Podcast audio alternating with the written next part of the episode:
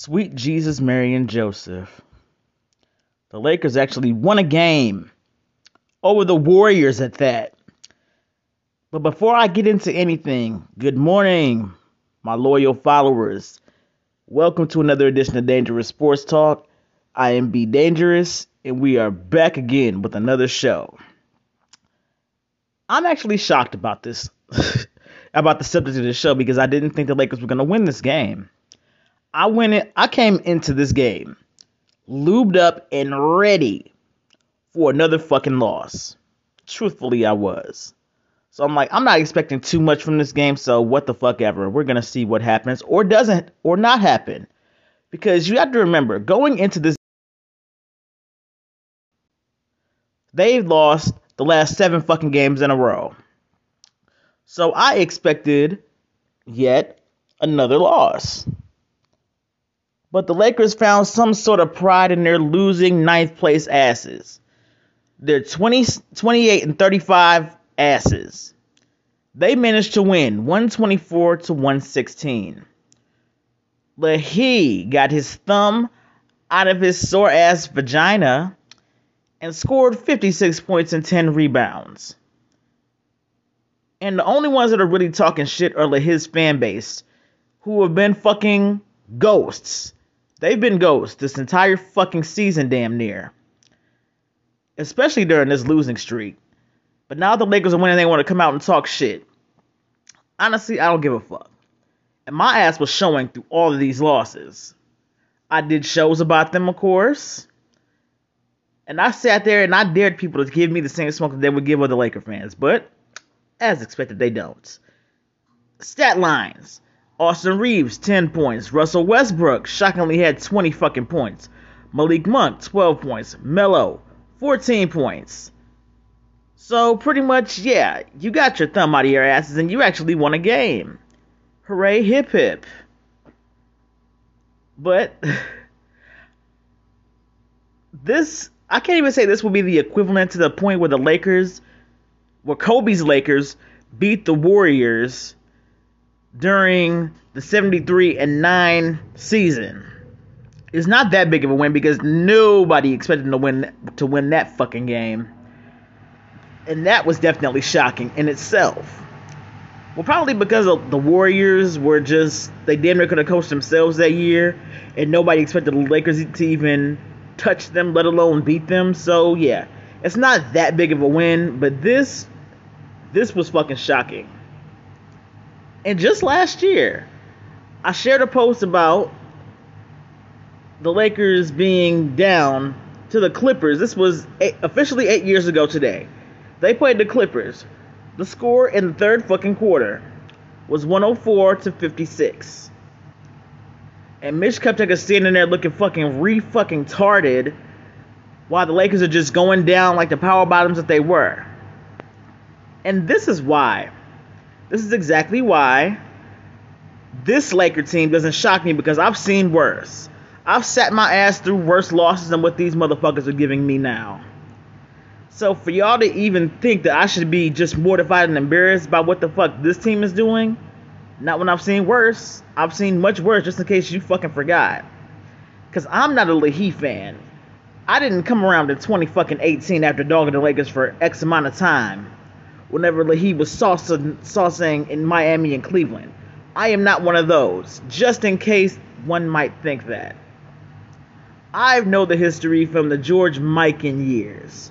So nobody can ever tell me that I don't know what the fuck I'm talking about when it comes to the Lakers. At any point in time. So get that straight. Nobody can tell me that I'm not loyal to these motherfuckers, regardless of who was on my team, regardless of people telling me what I should do. First of all, first of all, if you had no problems with me dogging Kobe and the team of misfits that he had, the D League motherfuckers, the young players on the team back then, you don't have room to tell me shit about what I should be doing for for this team. If if really, oh my goodness, I almost said Lakobe. Five, six, seven, eight. If I can give Kobe the same smoke, and God knows how much I love Kobe with every piece of heart that I have, like he ain't safe either. If I can dog players like Robert Scars, if I can dog players like fucking Swaggy Penis, Jordan Clarkson, D'Angelo Russell, uh, Chris Kaman, the first version of Kent Bazemore, Ryan Kelly, Tarik Tarik Black. Um, I'm literally trying to think of people off off the top of my head. Um, let's see. I already said Ryan Kelly, Jordan Hill, Jodie Meeks. If I can go off on players like that, then guess what? Letwat, Melo, Russell Westbrook, Glass AD, the power bottom forward, Dwight Howard. None of them are safe either.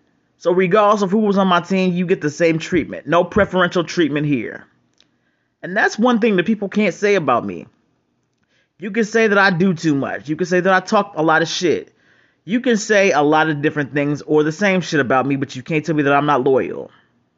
You can't tell me that I don't call things exactly like I see it. You literally can't tell me nothing that I haven't heard from multiple fucking people. And the more you complain about how Be Dangerous is about my teams, especially the Lakers, the more I'm gonna fucking do it. So to even think to utter some bullshit like that and think I'm supposed to be, and think I'm supposed to be a certain way, nah. I might not be Joy Taylor. I might not look like Joy Taylor. But one thing that me and her have in common is we call things like we fucking see it. And if you don't like it, well, tough titty. You're gonna have to fucking deal with it. But anyway, any fucking way. With the Lakers winning this game, it's a big win for this team. Because with how they've been this year, just being the biggest underachievers in NBA history, they needed something to spark them. And them beating the Golden State Warriors should have done that. But I don't expect a turnaround. I don't expect this team to finally figure out what the fuck it is they're supposed to do and how to win because it's honestly it's too late in the season to really turn anything around, especially when you're in ninth place and you have teams like the Memphis Grizzlies, you have you have teams like the Warriors, you have teams on the East that are doing well. You got the Heat doing their thing. You got the Bulls, of course, like I said in the last episode. You got the Bulls over there doing their thing. You have Milwaukee still being relevant. You have Cleveland on the rise. Like you have different teams that are coming up. So as for the as for the Lakers, I don't expect anything. I don't expect mountains to move. I really fucking don't. Plus, the morale of the team is down in management and players because everything has been shaken to a score. And now that everything is all fucked up, but he is looking for an exit strategy, especially when his son is coming to, into the league. He wants to say wherever his son is going, that's where he's going to go. So, whatever your team so whatever team little LeBronny is gonna go to, you're gonna run your ass for high water there. And honestly, the day that Lehi leaves the Lakers will be a happy ass day. Because I didn't beg for him to come to the Lakers in the first damn place. I wasn't on my hands and knees begging for him to come there.